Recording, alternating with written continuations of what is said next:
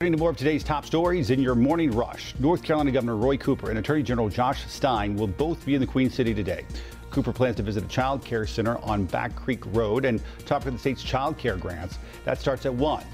Meanwhile, Stein will visit a sexual assault survivor center on East 5th Street along with city and police leaders to share an update on the city's and state's work to help support victims. That's going to start at 2:30.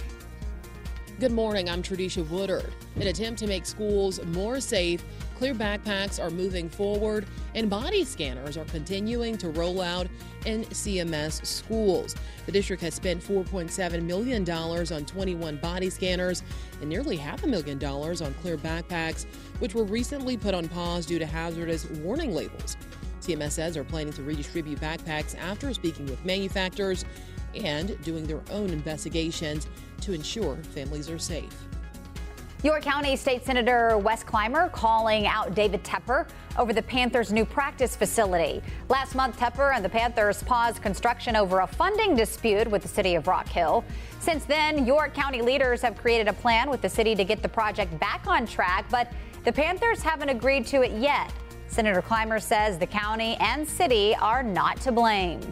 The NFL wants to be known as an entity that is a reliable business partner. It has to understand that David Tepper's erratic and haphazard approach to this project does not reflect creditably upon the NFL.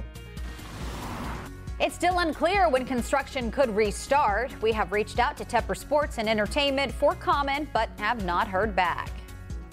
The U.S. Senate is expected to confirm Ketanji Brown Jackson to the U.S. Supreme Court today.